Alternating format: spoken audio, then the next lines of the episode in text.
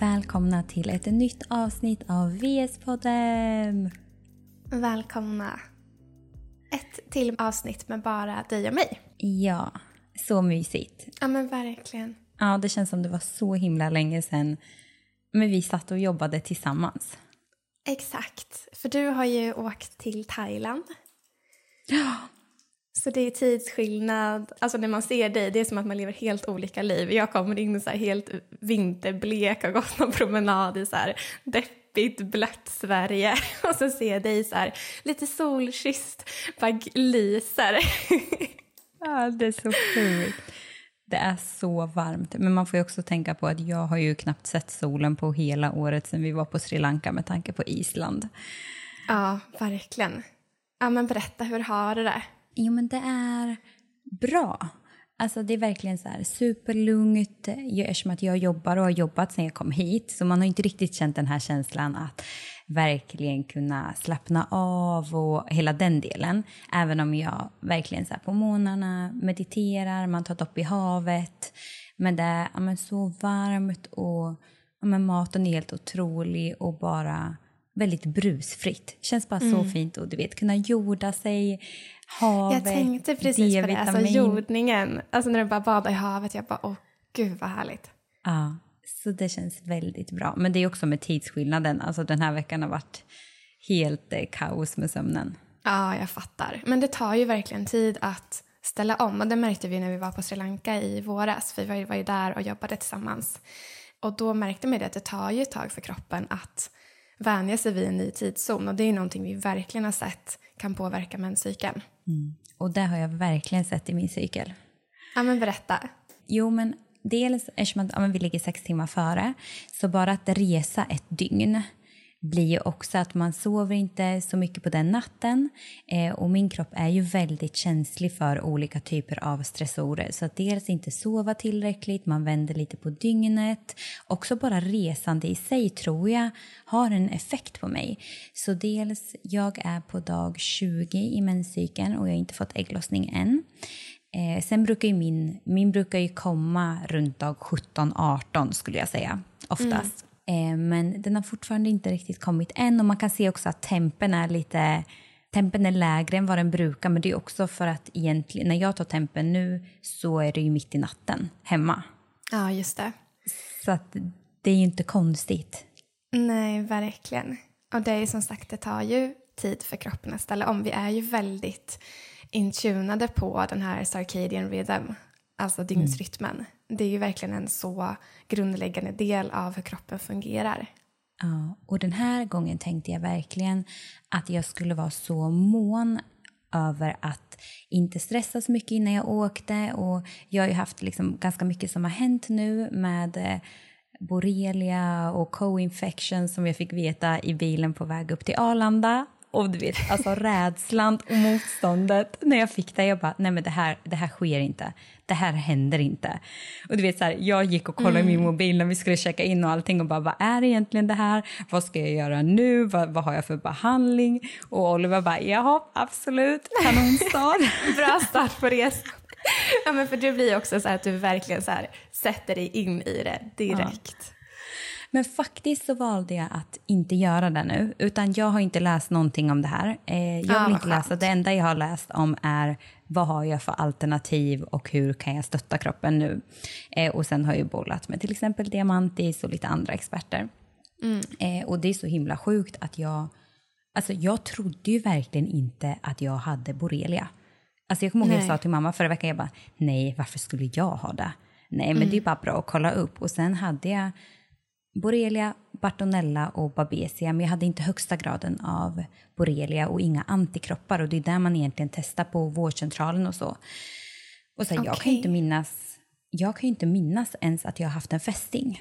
Nej. Så det är ju verkligen så klurigt. Ah. Men sen så landade jag verkligen i acceptans. Jag tror att flygresan var så bra för mig att bara stänga av mobilen, landa i acceptans och också bara ja, men acceptera hur läget är och se gåvan i det här. Um, och att jag verkligen har möjlighet att jobba med det nu. Ja, det känns ändå som att jag landade i det. Men på tal om liksom resan och vad jag gjorde innan så tänkte jag så här, För jag behandlade ju också den här parasiten så jag var ju supersjuk förra veckan. Ont i magen, feber, mm. allting bara alltså verkligen kom ut. Ja, ja. Nej, men det, var, det var länge sedan jag var så sjuk. Och då pratade jag med Diamantis och han bara det här är 100% en cleansing. Eh, och sen så tog, jag drack ju både örter innan och sen den här så avslutades kuren och redan så två dagar efter började jag känna någonting. Så jag tränade ju, jag tränade inte på två veckor innan jag åkte och sen kände jag mig ju ändå bra de här dagarna innan jag skulle åka men jag kände verkligen att nej, jag ska prioritera att bara ta det lugnt, ge kroppen allt den behöver, sömn, återhämtning, promenad, bara för att jag visste att okay, ägglossning kommer ske här någon gång. Jag vill ge, känna, ge den liksom att den känner sig safe. Så ja, jag trodde att den var på gång där häromdagen, men nej. Nej, men det är som du säger, alltså bara alla saker som du har pratat om nu, det är mycket för kroppen att hantera. Alltså du har som sagt druckit örter, det har varit liksom behandling av parasiten, borrelian, resa på det över tidszoner, men också att packa med dig i ditt liv för att vara borta liksom en månad eller mer eller vad det är. Alltså det är också mycket, mycket saker, så det är verkligen, ja men som sagt det finns eh, förklaringar till att ägglossningen är sen. Verkligen. Man får öva sig i tålamod och tillit. Och mm. Det är mm. verkligen det här feminina vi har pratat om i de andra avsnitten och verkligen landa i det. Så jag övar. Mm. Men nog om mig. Hur mår du? Ja, men jag mår bra. Jag eh, har... Eh, ah, det är så vanlig vardag för mig, känns det som. Alltså typiskt så november-mode. Men... Eh, jag har också haft lite, jag pratade faktiskt om det i förra, förra avsnittet, att jag har haft en period där min sömn har varit lite off. Och i veckan så ringde våra grannar oss 10-12 på kvällen och eh, ja, men de som bor under oss i vår nya lägenhet och bara eh, det rinner nerför väggen från taket. Eh, så vi fick springa dit mitt i natten och eh, då var det en vattenläcka i eh, i hallen. Så att eh, vi spenderade hela natten i lägenheten med något jourteam som skulle då suga upp vattnet och ja, det var ja, hela natten spenderades eh, där och det har ju gett lite eftereffekter på sömnen kan man säga. Um, som sagt, det är också lite på tal om så här akilleshäl eller vad man är känslig för så är ju sömnen ett sånt område för mig så att när den väl liksom ruckas då är det lätt att jag hamnar i en dålig sömnperiod. Liksom. Mm. Så, ja, så nu tänker jag i helgen ska jag bara försöka landa och sova och komma igen. Det gör du rätt i. Och vilken fas är du i? Jag var ju som sagt i fas två. Jag kan ha på ja. här. Ja men exakt. Nej, men vi har ju varit synkade sista tiden. Mm. Ehm, så jag har varit i fas två och är troligtvis i fas tre typ idag. Ehm, jag mäter oh, wow. inte min temp så jag vet ju inte exakt vilken dag det är. Men utifrån... Eh, jag har ju en väldigt regelbunden cykel så det är ju en dag hit eller dit plus minus. Eh, mm. Så fas tre börjar nu och det kan nog också ha varit skönt att ja, men nu när jag ändå haft en lite så eh, påfrestande vecka i form av det här med vattenläckan och de bitarna så kanske det har varit positivt att jag var i fas två för jag har inte känt av så jättemycket mentalt eller emotionellt så sett förutom kanske en lite ökad stress. Men man mm. hanterar ju ofta det lite bättre i fas 2. Ja, det är ju otroligt. Yes. För mig hade det varit bättre att vara i fas 3 när jag flög. Ja. Eller fas 1. Mm. Men, men, it is what it is. Ja. Men det är ändå mäktigt hur man kan hantera saker beroende på vart, vilken del i cykeln man är i. Verkligen. Mm. Men idag så ska vi faktiskt prata om ett ämne som vi vet berör väldigt många och det här är ju någonting vi får väldigt, väldigt mycket frågor om. Så både du och jag har ju en personlig upplevelse kopplat till det här ämnet och vi vet att så många i communityn har det och det är nämligen PMS. Mm. Det är ju verkligen så att nästan alla har ju upplevt PMS och många upplever det ju faktiskt månad till månad. Ja, och sen tror jag att det är vissa som kanske inte alls tänker att de har PMS, att ah, men det där berör inte mig. Mm. Men många av de symptomen man kan uppleva kopplat till PMS är ju så här, saker som har normaliserats. Exakt, och det är så viktigt att lyfta det för att man tänker ofta på den här stereotypa bilden av PMS som eh, kramper och att man är typ irriterad och ja, irriterad på sin partner. Det är verkligen den stereotypa PMS-bilden. Men det finns ju över 200 olika symptom som ingår i PMS. Mm. Nej men alltså det är helt sjukt, över 200 symptom. Och jag skulle säga att jag nog har varit en av dem som har identifierat mig att så här, jag upplever inte PMS. Sen såklart så inte jag haft en cykel alla de här åren och sen åt jag p-piller i typ tio år innan dess. Men nu är det ändå flera år som jag ändå har haft en cykel. Och det är nog bara att man har just den där bilden som du sa att man ska vara typ irriterad eller alltså så här supermoody. Men att PMS kan ju vara så himla många andra symptom som huvudvärk eller oro och ångest, att man har värsta cravingsen, ömma bröst, kramper. Alltså det är så här, så mycket. Är det några mer du kommer på som inte jag har sagt nu?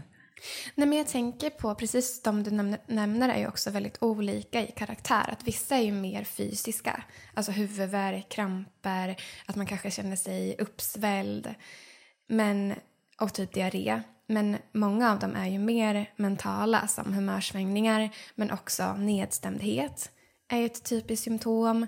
Eh, vissa har ju cyklisk depression eller ångest till och med. Och Det är också viktigt att skilja på att PMS behöver ju som sagt inte vara både och. Det kan verkligen vara det ena också. Mm. Och där tror jag att det blir utmanande för dem som kanske upplever PMS när det är mer de mentala delarna. För att det är så lätt, och framför allt hur man pratar om PMS i dagens samhälle. så här, ah, har du PMS eller? Att det blir ju också en form av att man karaktäriserar sig eller att det blir en del av den man är. Att så här, men jag är så här för att jag upplevs så här av andra människor eller mm. att man beter sig på ett visst sätt. Men egentligen i grund och botten så han, handlar det om en hormonell obalans. Exakt, verkligen. Och det finns ju också en risk i det här när man säger så här, har du PMS eller grejen att det nästan tar bort också att man inte får vara, eh, får ha typ en åsikt eller vara irriterad om man inte har PMS också. Att mm. det är också bara normala känslor som alla upplever. Men det blir typ ett skällsord. Ja, nej men alltså det där är så viktigt att bara lyfta. Men för de som kanske inte riktigt har koll på menscykeln skulle vi bara kunna börja med. Så nu har vi varit inne på vad är PMS, men när kan man uppleva PMS? Mm. Det är under fas 3 framför allt och i början på fas 1. Och fas 3 är ju efter ägglossning, så från ägglossning fram till nästa mens. Och det är faktiskt också en, en vanlig eh, missuppfattning att man har PMS bara när man har mens.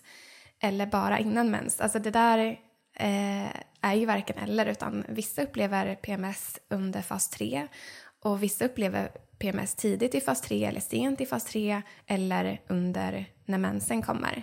Så det där kan också mm. vara väldigt olika. Mm. Och då är det ju oftast i början av fas 1 Precis. Som man, som man upplever PMS. Och andra frågan blir ju hur kommer det sig att vi får PMS?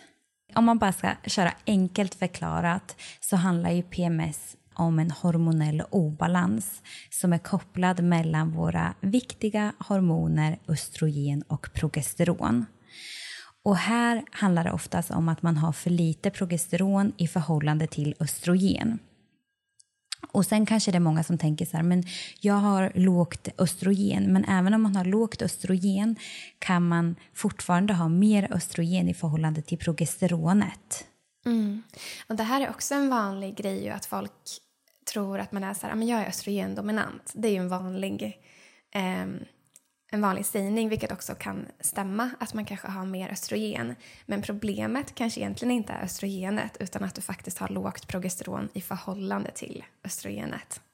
Mm. Och många gånger när det kommer till hormonella obalanser så handlar det ju faktiskt om progesteronet. Att man Verkligen. har för lite av progesteronet. Ja, men det är så intressant hur lite det pratas om progesteron. Man hör ju jättemycket mm. om östrogen och det är ett jätteviktigt hormon och det har jättestort inflytande på cykeln. Men progesteron är ju som du säger otroligt viktigt och har så många effekter. Ja, och det är just progesteronet, bara för att nämna lite kort till er som tänker så här, men vad är det, varför är det viktigt? Men det är progesteronet som produceras efter ägglossning. Så nu kanske jag tänker så här, ja, men hur, men, men hur får jag bra progesteron eller får jag upp mitt progesteron? Och det får man egentligen genom att främja ägglossning, det vill säga att man har en stark och fungerande ägglossning. För det kommer att balansera hormonerna. Mm. Eh, så det är ju verkligen alltså, nummer ett. Och progesteronet är ju det här, om man tänker östrogen som mer alltså wild and crazy, det får saker att växa, tänk så här, bröst, höfter, det får oss att bli juicy, så är ju progesteronet mer det här lugnande, avslappnande, det balanserar ut effekterna av östrogenet. Precis. Och det är också det som är super, super viktigt eh, i början i en graviditet mm. för att hålla kvar eh, ägget. Exakt, och det där makes sense när man tänker på också om man känner av mycket mood swings och ja, men de här verkligen hormonsvängningarna i for, form av eh, ja, men hur man känner sig mentalt, att man kanske blir irriterad eller stressad eller ja, de där fram och tillbaka. Det är ju ofta för att vi inte har det här lugnande hormonet som balanserar, lugnar, ja, och det är progesteronet. Mm. Men hur kommer man till rätta med PMS, bara innan vi ska gå in på lite annat? Mm. Um, ja, men du var inne på ägglossningen och hur får man till en bra ägglossning egentligen. Då handlar det om att vi får i oss tillräckligt med näring, både energi och eh, näringsämnen. Vi behöver sova tillräckligt mycket och gärna i ett mörkt rum. Vi behöver ha en okej okay balans när det kommer till stress. Och sen en fungerande sköldkörtel, få in rörelser. Ja. Mm. Så det fina när det kommer till PMS som jag på riktigt innan vi satte oss in i det här inte, jag tycker inte att man pratade mycket om det utan man pratar bara om PMS som någonting man har. Eh, men det fina med PMS är ju att det ofta går att komma till rätta med det genom livsstil och att man också får då en förståelse för, för vad är det egentligen som stör mina hormoner i min livsstil som gör att jag upplever PMS eller andra hormonella obalanser. Mm. Nej, men det är så viktigt, för som sagt PMS är som du sa i början, det är någonting som är så normaliserat, det är någonting man bara har, men så behöver det verkligen inte vara man kan verkligen komma till, till rätta med PMS i de allra flesta fallen. Mm, och det är ju någonting vi ser så mycket i vår community. Alltså, vi får så, så, så många DMs varje vecka på kvinnor som genom små och enkla verktyg i vardagen faktiskt har minskat sin PMS eller helt blivit av med det. Och mm. där är du och jag också ett exempel på att det går verkligen att bli fri. Exakt. Och sen så här, en sak som jag tänker också är viktig som, som kan påverka, det handlar ju om livsstil absolut, men det är också den inre miljön. Som till exempel, men hur ser din mage och tarm ut? Alltså typ de delarna är också superviktiga så man inte äter saker man inte tål, men så man kan ta upp näringen. Eh, men också just de här andra sakerna som du var inne på, att stress, överträning, ett blodsocker som åker berg och dalbana, att man får i sig till exempel genom hudvård så finns det ju, Sara jag är så dålig på att säga det här namnet, du vet vad jag ska säga. Xenoöstrogener. Ja. du sa ju rätt.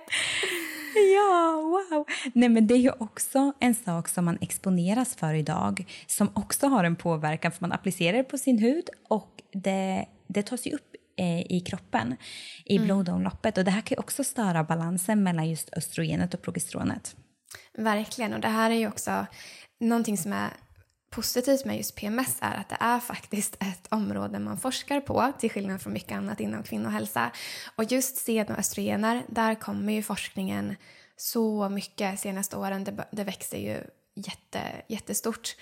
Och det är någonting vi skriver om i boken också och det som ligger bakom att vi tog fram hudvården det är ju just att eh, senoöstrogenerna efterliknar ju som sagt kroppens östrogen och östrogen är som du nämnde ett tillväxthormon så att man vill ju inte att det ska växa till sig för mycket för det kommer störa balansen.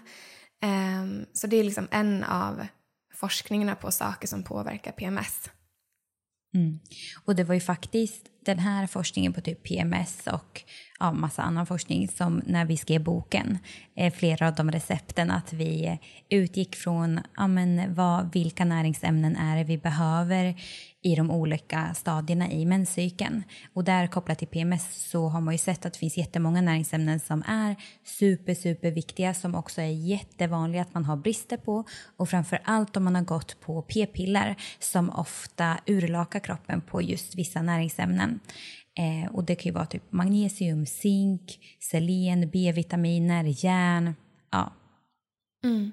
Ja men exakt och alla de du nämner nu, även E-vitamin, ja men det är ju ett, ett gäng som man verkligen har studerat och sett effekt på just PMS.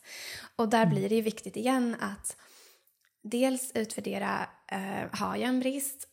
och kan det ha att göra med att som sagt mag och tarm inte, är, tarm inte är i balans, att du inte kan ta upp näringen eller är det att du inte får i dig näringen? Mm. Så det är därför vi pratar så mycket om just näring och det vi äter för att kroppen behöver den här näringen. Mm. I dagens avsnitt vill vi tacka vår fantastiska sponsor Skinom som ger färsk hudvård. Och Skinom är grundat av hudforskaren Dr. Johanna Gillbro som även är författare till bästsäljande boken Hudbibeln. Ja, och vi läste Johannas bok i början på året och blev helt frälsta. Och vi båda använde deras produkter där du Sara använder den för oljehud och jag använder den för en normal hy. Och vi älskar dem. Och vi kommer även testa deras nya produkt eh, som innehåller probiotika. Mm, det är så coolt. Och det här konceptet är faktiskt baserat på mer än tio års forskning och produkterna är utvecklade i deras laboratorium här i Stockholm. Och som man kan gissa utifrån beskrivningen så är det unika med just färsk hudvård att det inte innehåller några konserveringsmedel eller onödiga tillsatser som parfym eller färgämnen, vilket vi ju älskar. Och därför har också deras produkter en kortare hållbarhet, precis som färska livsmedel. Och därför ska de också förvaras kylt. Och någonting som vi inspireras av med Skinom är att de har en minimalistisk filosofi, vilket innebär att man använder få produkter med korta ingredienslistor så att man inte överbehandlar huden i ansiktet, vilket annars är väldigt vanligt. Och för att göra sina produkter så naturliga som möjligt för huden så fokuserar Skinom på att använda hudegna ingredienser, det vill säga substanser som naturligt finns i vår hud. Mm. Det är så, så bra. Och vi har ju fått äran att dela en rabattkod till er på alla Skinons produkter. Så om ni uppger koden WomenSync med stora bokstäver så får ni 20% rabatt på deras hemsida. Och koden gäller hela december ut och kan inte kombineras med andra erbjudanden. Så för att läsa mer om deras produkter, gå in på skinnon.se. Tack Skinnon för ett fantastiskt samarbete. Tack. Och jag tänker så här, för jag tror att det är intressant för de som lyssnar att vi delar våra upplevelser och jag är framför allt nyfiken på att andra ska få höra mer om dig för när vi skrev boken och hela den här delen, någonting, jag har haft mitt med utebliven mens och hela det med ägglossning, men någonting som du har jobbat jättemycket med som vi inte har lyft särskilt mycket, det är ju just det här kopplat till PMS. Så kan inte du berätta lite mer om dina egna upplevelser till just PMS? Jo, jättegärna. Ja, men det här är så intressant. Och som du säger, när vi började sätta oss in i det här ämnet. För mig så var ju den, en av de första aha-upplevelserna när jag läste om PMS och hur man kan påverka det genom sin livsstil. För, för mig var det bara så här, herregud, är det, alltså att att jag inte vet om det här, att inte alla vet om det här. för som sagt så är ju PMS någonting man, i alla fall jag i större delen av mitt liv bara tog för givet att ja, vissa månader har jag det, ibland har jag det inte. Jag hade ingen aning om att det kanske fanns ett samband mellan hur jag levde, vad jag ätit och så vidare.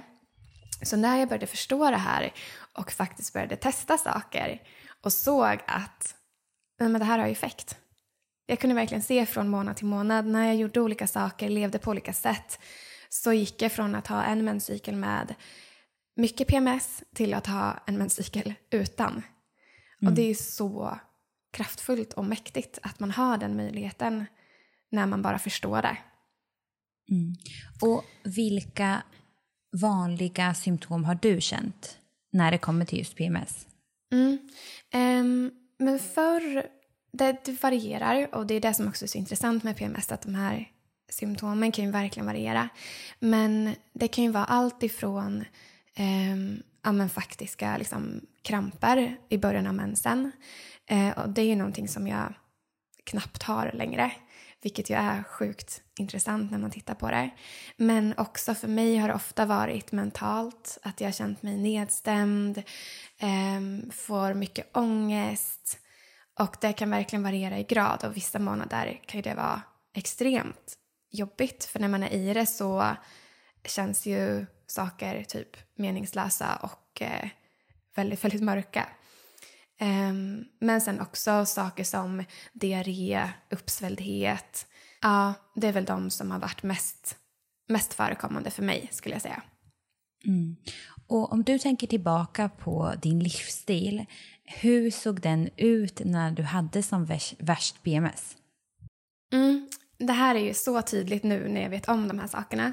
För tittar jag på min livsstil då så var det ju nummer ett, mycket processad mat. Det här var under tiden när jag pluggade mycket, jobbade på sidan om och drev eget företag och bara hade mycket, mycket av allt.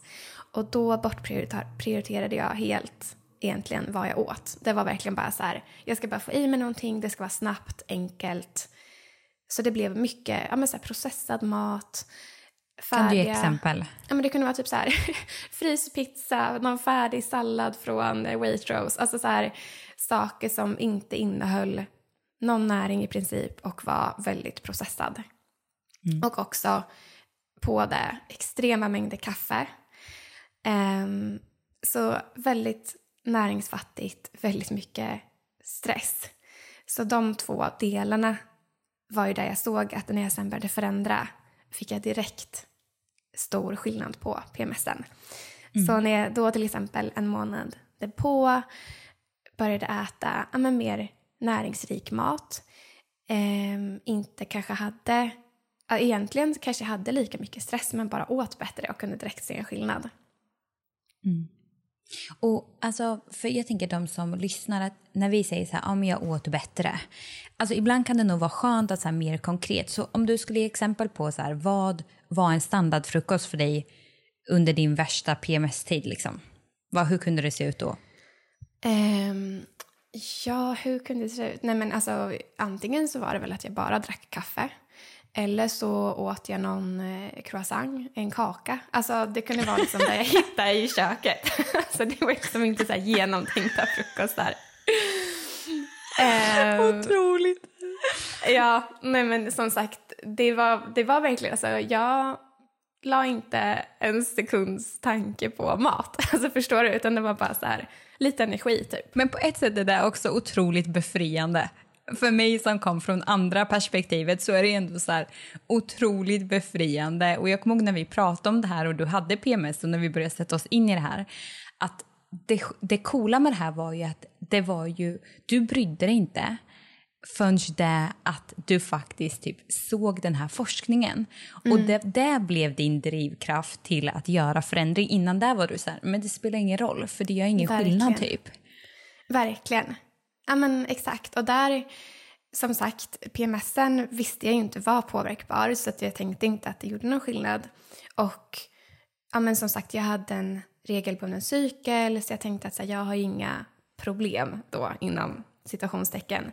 Tills jag insåg att okej, okay, nej men det, jag kan ju tydligen må mycket bättre än vad jag gör. Mm. Eh, och när man sen då började testa och fick sådana otroliga resultat, alltså det är ju supermäktigt. Men sen kan jag också märka att, jag menar, som att jag inte heller har haft det där intresset för att ja, ställa mig och göra värsta frukosten eller middagen så vart det också en period när jag bara typ åt eh, bananpannkakor till frukost. Och bananpannkakor är en jättebra frukost ofta men kanske inte för mig varje dag om det var också den enda, alltså det enda jag åt.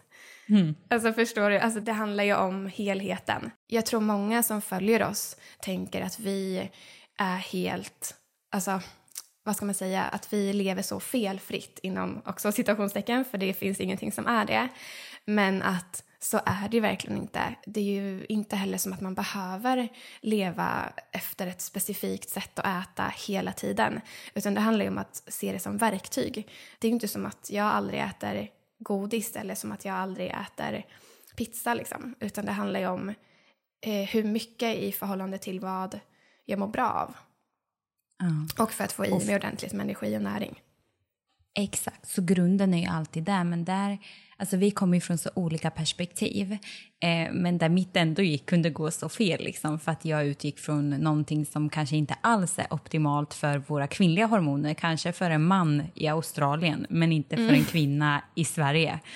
Eh, med bara smoothies med banan och mango. Liksom. Mm. Mm.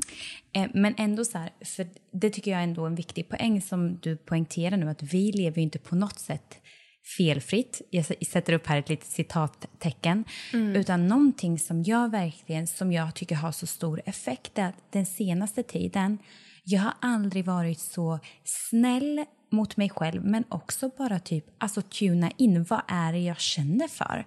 Att inte ha några regler. Typ, alltså det var första gången, jag äter ju väldigt sällan godis. Alltså väldigt sällan för att jag har ju vant mig vid de här bakverken som jag Eh, äter och liksom allt sånt. Och mörk choklad, det tycker jag liksom är svingott.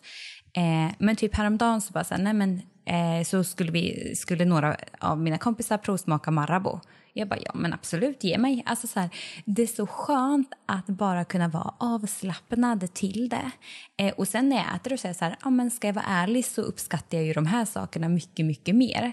Men fortfarande bara så här att men det spelar ingen roll. Alltså man behöver inte ha perfektion när det kommer till mat om det inte är så att man läker något speci alltså specifikt, att man har någon mag och tarmsjukdom eller att man har någon intolerans och man behöver gå på något lite mer striktare. Utan mm. sen så handlar det så mycket om det mentala, att våga njuta, ha kul. Alltså sådana saker spelar, alltså, speglar också in istället för att mm. vara i stress. Verkligen, och det, här är, är också så intressant för att vi är ju som sagt alltid motsatser i princip. För att för mig har det snarare varit att ja, men jag behövde ut, alltså försöka dra ner på godis, snabbmat, processad mat, ja, men näringsfattig och processad mat. Men för dig kanske det mer handlar om att tillåta och släppa på och faktiskt ja, kunna äta lite vad som helst. Så mm. det är mm. också så olika hur man är, var man kommer ifrån och vad ens kropp behöver. Um, så ja, det är också intressant att vi är alla olika. Och, och jag vet det var någon som skrev typ DM att så här, är det okej okay att äta choklad? Och man bara ja, gud, verkligen. Det finns ingenting mm. som inte är okej. Okay.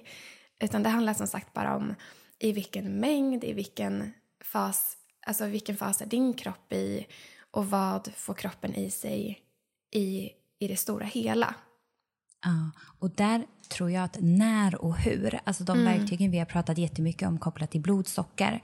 För jag är som sagt jätte, jättekänslig när det kommer till blodsocker och egentligen, jag är ju superkänslig för det mesta och jag, det är så jag är och jag tror också mycket connectat till det här att jag har haft underliggande saker som har legat så när det blir en stressor utifrån så får min kropp jobba extra hårt. Och det, jag har blivit så in med det.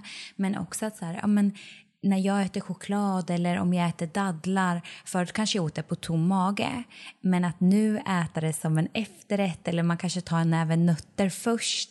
Alltså så här, vad kombinerar jag med det? Och sen så behöver man inte alltid tänka på sånt heller, men om det är någonting man vill göra ofta, då är det ändå ett lifehack att tänka mm. lite på så här, när och hur och vad kombinerar jag det med, typ. Verkligen, och det är också någonting, för att om jag tittar tillbaka som sagt på mina frukostar till exempel, att eftersom att jag nästan varje dag åt en näringsfattig frukost med typ, ja men säg att jag åt en croissant och en kaffe, då vande jag mig också med hur jag mådde på det. Att för mig då var det ju typ hjärndimma och eh, alltså att jag fick sådana liksom energikraschar under dagen. Det vart ju normalt. Men om jag nu till exempel äter en frukost med ägg och ja, typ en äggröra till exempel. Jag kan ju äta en croissant efter att jag ätit det och njuta av det och inte känna av de här negativa effekterna. Så det behöver ju inte vara hela tiden att man tar bort det som man då ja, kanske ätit förr eller tyckt eller är liksom näringsfattigt utan som du säger äter jag det istället efteråt. Då kan jag njuta av det men inte få ja, blodsockerfall eller eh, energikrascher. För det var någonting jag pratade om med Maria, Maria Serén, vår expert. Att eh, eftersom att det var ofta, alltså en frukost jag ofta åt så var jag orolig att jag skulle ha blodsocker, ja, att det skulle synas på mitt blodsocker. Men det gjorde det inte och då sa Maria i alla fall att det är nog snarare att jag har nog kanske haft lågt blodsocker eh, än högt blodsocker på grund mm. av hur jag ätit liksom, och kanske inte för att jag egentligen är känslig för blodsockersvängningar. Mm. Och det är också så sjukt för att då, där är du och jag motsatta igen. Mm. Och jag tror att många förknippar den typ av mat som jag har ätit, om vi kollar way back nu, det här var ju liksom runt fem, fem år sedan, då var det ju så här smoothies, det ska vara så hälsosamt, du äter dallar, det är så hälsosamt, du äter massa frukt. Och jag säger inte att de sakerna inte är hälsosamma, men vad kombinerade jag dem med? Och då var jag det här med fett, alltså fullfeta produkter, det var inte någonting jag jättegärna åt för fem år sedan eller sex, sju år sedan, utan då vill man mer ha liksom smoothies med protein och bär och frukt bara typ. Eh, men det är ju jag som hade utmaningar kopplat till blodsocker. Och det är mm. också så sjukt att så här, det är där jag blir så här att dels är vi alla olika, så vi reagerar på helt olika saker, vilket är så viktigt att ta med sig i det här samtalet. Och jag tycker du och jag speglar varandra väldigt bra i det. Mm. Eh, men sen också, så här, vad är egentligen hälsosam mat typ? Alltså, för vi reagerar ju olika på olika saker och där behöver man ju kolla på vilka symptom man får och så här, vilken mängd och allt sånt. Ja, det är sjukt intressant. Ja, men verkligen. Men om du bara så skulle sammanfatta när det kommer lite till kost. Du har ju berättat hur din kost såg ut vid, ja, men när du hade som värst PMS. Mm, jag kom på en på... sak som jag inte pratade om så mycket och det är socker. Ja. Och alltså jag fattar ju att folk tänker nu bara, men gud vad, hur åt jag? Alltså det låter ju som att jag åt bara skit. Och alltså, till stor del så gjorde jag nog det. Sen åt jag, alltså det är inte som att varje måltid var kass hela tiden såklart. Men i proportioner så var det mycket som sagt processad mat, kaffe men också socker. För det var lite, jag var lite den här liksom eh, kaffe och socker-junkien i form av att jag kunde sitta uppe och plugga hela natten på något designprojekt och höll mig igång av att jag hade något litet sött och kaffe. Så att det var ju det här liksom småätandet, sockerkickarna, kaffekickarna eh, som höll mig uppe typ. Eh, mm. Och så var det verkligen. Och det är så lätt att hamna där. Alltså jag tycker verkligen det. Och jag kan märka det nu också. Att när jag är i en stressad period, eh, om jag sover dåligt, att jag faller väldigt lätt tillbaka på att eh, söka mig till sockerkickar och eh, koffeinet. Nu har jag ju verkligen kommit ifrån koffeinet på ett annat sätt. Men det är liksom dit, ja, det är dit jag går. Mm. Och om jag tänker tillbaka på det, för nu fick jag så bilder på Sara tio år tillbaka. Liksom. och dels så var det just det här, för du har ju aldrig ätit mycket, utan du äter ju små portioner. Eh, och tänk då att så här, du fick ju oftast inte i dig så mycket näring i de där små portionerna för att man, man behöver ju få i sig mycket om man ska tillgodogöra sig mm. dels energimässigt men också liksom näringsmässigt och få i dig alla de här näringsämnena. Och sen så var ju du också så här, du var ju en riktig småätare. Alltså du kunde mm. ju ha något i munnen varje timme och det var ju så här, när du åt en godis då kunde du ta en halv, sen la du tillbaka den i skålen och sen efter en kvart så tog du en tugga till och det här är ju också Exakt. för matsmältning och för mage och tarm. Alltså din mage och tarm fick ju typ inte vila så massa med koffein på det som blockerar upptaget av näringsämnena, kanon. Mm. Eh, så det är så här, och sen ja, men så tänkte jag så här, men du när jag tänkte så här, dig i London, då var det ju så här, någon pasta eller något så här, någon brödbit. Ja, liksom ja. det var så här, det var liksom det. Ja, men exakt så som du säger att jag ja, men höll ju energin uppe genom att äta något litet hela tiden. Och som du säger, det kunde mm. ju vara en macka eller en eh, snickersbar liksom. Eh, och sen så åt jag lite pasta så det var ju som sagt det här hela tiden bara ständigt hålla uppe någon sorts ja, fungerande energinivå. Mm. Um, och jag tror att det här också är väldigt vanligt med tanke på hur vår, alltså hur vår livsstil ser ut. Att vi har så mycket fokus på ja, men, energidrycker och kaffe och bars och fika och alla de sakerna. Det är så tillgängligt så att det är, det är svårt att stå emot. Vi är ju inte gjorda för att stå emot när det finns eh, energi och mat tillgängligt. Liksom. Nej, och det här är ju en grej. Min syster berättade det om hennes kompis, eller typ alla i skolan. Dels så går de till ICA i skolan eh, och då köper man en energidryck för att det är coolt. Eh, sen så är det så många som har sjuk PMS och de här tjejerna alltså 17 år.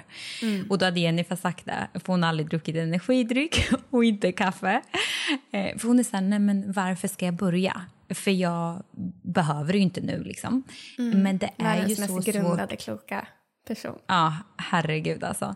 Nej men och det är ju det är så svårt att komma ur, dels när det är en grej mm. men sen också att när man inte har kunskapen, att man förstår att hur det här faktiskt har en påverkan på kroppen och hur man blir extra stressad.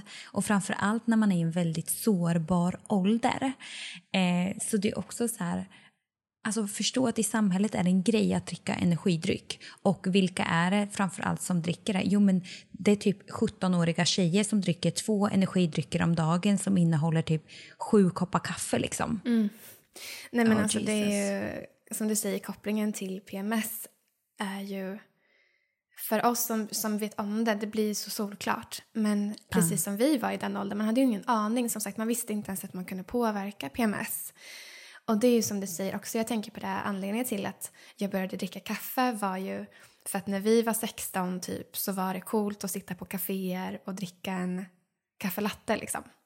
Med mm. någon så här uh, hasselnötssmak för att man skulle få i sig det överhuvudtaget för man tyckte egentligen att det var äckligt liksom.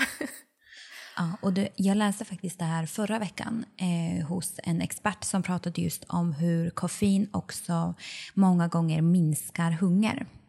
Mm. Eh, så jag vet ju också att många kvinnor i vårt community, eh, att en sak som gör, dels kan man ju vara fäst vid koffein just för att det ger en kick, men det kan ju också vara ett sätt att till exempel många fastar. Så då väljer man att dricka en kopp kaffe på morgonen så att man kan verkligen hålla sig fram till frukost. Men sen addera på det att de som kanske inte är medvetna om det här, som ändå gör det, då tar man en kopp kaffe och då minskar ju hungern. Och då minskar ju tillfället att få i sig näring och ge kroppen vad den behöver. Så det blir också en ond spiral. För 17-åriga tjejer, om du dricker en energidryck, sen är du inte hungrig och då äter du inte ordentligt. Alltså, då får mm. du inte heller i dig näringen och näringen är ju crucial liksom för PMS. Ja, men det, är ju, det där är ju jag som du beskrev att eftersom att jag satt med en kaffe och något litet att tugga på så höll jag mig också relativt mätt. Antar jag. Alltså, det var ju också, jag minns typ när jag bodde i Glasgow och pluggade där. Då, alltså, nu outar jag ju allt det, alla mina så dåliga vanor här.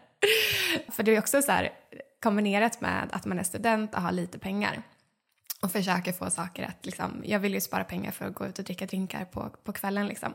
Så då kunde jag köpa typ ett, ja, men ett paket eh, kakor och satt och drack kaffe och kakor och vart liksom inte så hungrig. Alltså för att jag tog en, ja, men som du sa, jag tog en kaka i timmen liksom. alltså det är så absurt. Men du vet, det, jag tyckte att det funkade. Alltså jag tyckte så här, men jag mår bra. Jag, alltså, för att jag reflekterade inte över att som sagt PMS var någonting som skulle kunna påverkas av det här eller försvinna eller att de här energidipparna, det är ju bara så det är liksom. Och det är ju det där igen, kunskap, medvetenhet, ja. Mm. Nu har du berättat hur det var, men mm. vad, alltså, hur har du ändrat din kost till exempel? För det säger du har varit en stor del för dig. På vilket sätt, alltså hur äter du idag? Vad, ah, berätta. Vad har varit mest avgörande?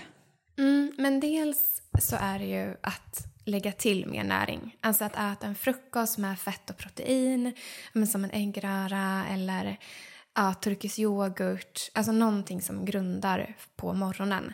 Det gör så stor skillnad. Alltså det här med energidippar, att känna att man kraschar på eftermiddagen.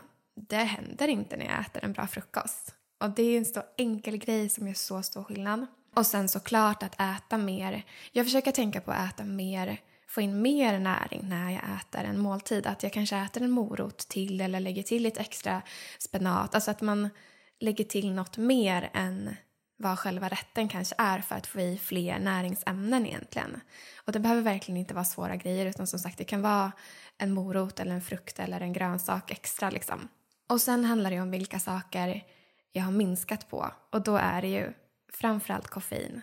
Alltså det gör så stor skillnad. Det kan jag verkligen också se från psyke till cykel när jag har druckit mycket eller lite koffein på PMS. Um, ehm, så mindre koffein och mindre socker. Uh, och sen mindre processad mat blir det ju av att jag äter mer lagad mat och mer näringsrik mat.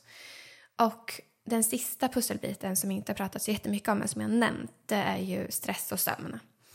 Att um, det, det är ju delar som absolut påverkar men som jag också upplever automatiskt blir bättre när jag får i mig mer näring. Så de hänger lite ihop också. Men och också å andra sidan sover jag dåligt, är väldigt stressad, då har jag lättare att falla tillbaka i vad man ska säga lite mer dåliga mönster eller att, att jag väljer saker som jag vet kanske inte gör nytta. Mm.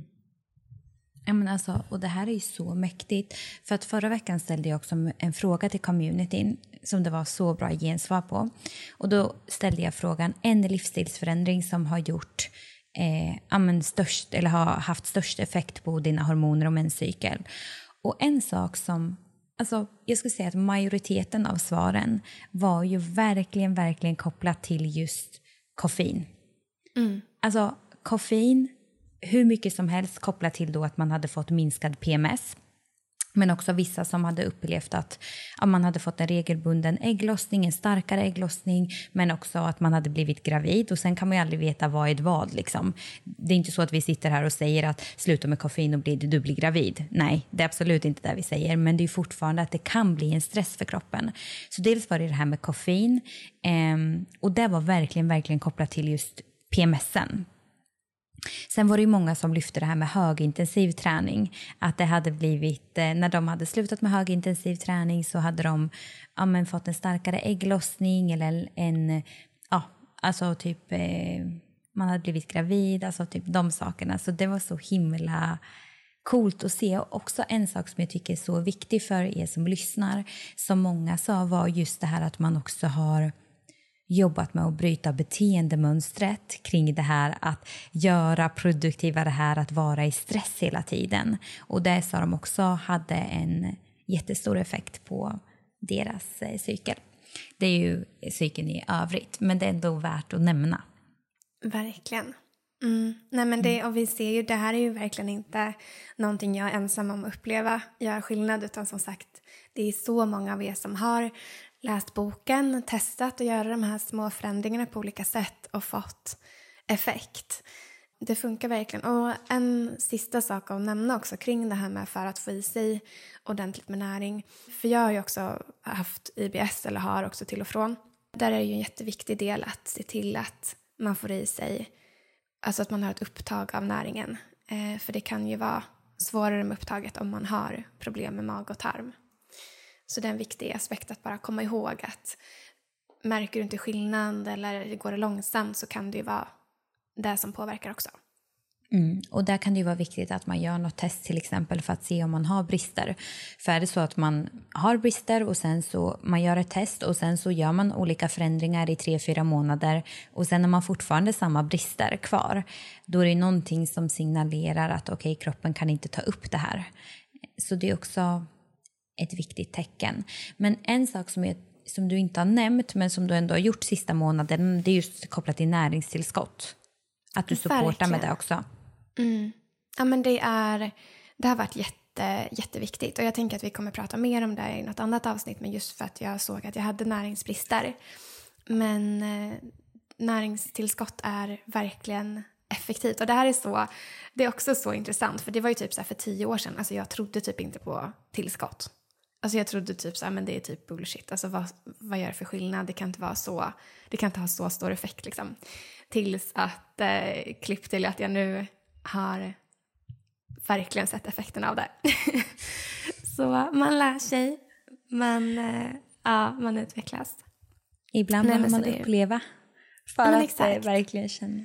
Men så om man skulle sammanfatta eh, till er som alltså har PMS så vi ser dagligen kvinnor som verkligen har kunnat minska och i många fall också blivit helt av med PMS genom livsstilsförändringar. Och det som är viktigt att komma ihåg är att beroende på hur stor obalans man har men också vad rotorsaken är så kan det ta olika tid. Och det mm. tar ju tre månader för ett ägg att mogna. Så det kan ju vara så att de livsstilsförändringarna du gör nu, att du inte kommer kunna se dem förrän lite längre fram. Oftast kan man ju dock märka ganska snabbt. Alltså man kan ju nästan märka på samma dag om det är vissa saker man gör eller liksom samma cykel. Men just det här grundläggande stora, stora förändringarna kan ta lite tid och det är helt naturligt så man behöver ju verkligen vara konsekvent, ha tålamod. Men verkligen. Och man skulle också bara kunna avsluta med att lyfta det vi pratar om mycket i boken är ju den här balansen mellan de olika delarna i ens livsstil. Att nu har vi pratat väldigt mycket om näring men vi har också pratat om återhämtning. Sen har vi också rörelse eh, som också är en jätteviktig del och miljön som vi nämnde. Vad får vi i oss från produkterna vi använder och ja, våra vardagsprodukter som på också kan påverka vår hormonbalans. Så att också se till helheten att vissa kanske har en mer utmaning i en del än i någon annan och att vi är olika. Mm. Ja, och där är ju stress som vi pratar om så ofta. Det är ju en av de största faktorerna som påverkar kroppen och stress kan ju vara just i form av in, alltså, saker inom sig, eh, emotionellt, mentalt, men det kan ju också vara just de här sakerna som näringsbrister, koffein, överträning. Men om vi bara skulle så sammanfatta enkelt att om du har PMS, eh, just kopplat till kosten, addera näring, eh, få i dig tillräckligt med fett och protein för det hjälper kroppen att balansera hormonerna. Eh, och när du gör det så kommer du också balansera blodsockret. Eh, för ett blodsocker som åker berg och dalbana är inte gynnsamt för varken hormoner eller fertilitet. Eh, addera näring, eh, och det här dels i form av vad du äter eh, men framför allt också att man, det finns jättemycket forskning och kolla i boken så har vi skrivit vilka näringsämnen som är viktiga. Men där kan du addera till exempel magnesium, man kan addera zink, eh, B-vitaminer, järn om man har brister på de här. Och det kan vara bra att kolla upp det innan eller om man vet med sig att så här, okay, jag har faktiskt brist på det här. Och det kan man också läsa i tabellerna i boken så ser man vad man känner igen sig i. Koffein är en viktig del att se över. Eh, upplever du PMS så kan det vara testat uteslut några cykler för att det kommer vara tufft första månaden eh, oavsett vad för att man liksom går av det. Men det är någonting du har upplevt verkligen eh, mm. och många i vårt community har upplevt. Mm. Så, så många. Ja, och sen en sak vi inte har nämnt men som jag tycker är superviktig och, eh, att lyfta det är just kopplat till örter. Mm. Att det är också en sak som kan hjälpa kroppen att komma ner i varv men också att örter kan ju vara väldigt potenta, det finns jättemycket intelligens i det och du och jag har ju druckit örter nu, mer inte de örterna som är kinesiska utan vi håller ju faktiskt på med någonting som kallas herbal infusions ja. som vi kommer släppa framöver. Nej men det är så magiskt. Ja, alltså verkligen. Ja, som är där vi har eh, fokuserat och druckit kvinnospecifika örter eh, som eh, och där vissa också innehåller adaptogener som kan hjälpa till att balansera hormonerna men också som är näringsrika. Och, ja, alltså, jag är frälst med örter. Nej, men jag med. Och bara ritualen av att dricka en varm dryck. Alltså det blir också någonting ritualiskt i det som är så fint och som också är kopplat till det här med stress, återhämtning, en stund för sig själv. Ja, nej, det är, det är så magiskt. Ja, så där kopplat till näring och sen när man kollar livsstil, så här, eh, se till att inte stressa så mycket eller mer snarare så här, fokusera på mer återhämtning, njutning, ha kul. Eh, men också sömn. Försök verkligen sova i ett mörkt rum. Lägg ifrån dig mobilen för ljuset påverkar sömnen, hjärnan. Eh, så det är superviktigt. Är någonting annat? Överträning. Att så här, tänk på att antingen för stillasittande, få in mer rörelse. Överträning kan snarare bli en stress också. Mm. Mm. Och gifter i vardagen, typ. Ja, men precis. Sista biten. Mm. Ja, det känns som att vi ändå har täckt det här och jag hoppas till er som lyssnar att ni verkligen eh, har fått med lite inspiration och pepp. Kunde vi, kan kvinnor i community, så kan också ni uppleva det här. Eh, så det är verkligen så här en påminnelse och pepp och inspo till er. Verkligen. Och som sagt, PMS är inte någonting man måste leva med. Det går att påverka och jag har upplevt så många cykler där jag knappt har känt av fas 3 eller PMS. Och det, ja, det är verkligen görbart. Mm. Massor och massor med kärlek till er och till dig, Sara. Detsamma. Puss och kram så ses vi nästa vecka. Puss.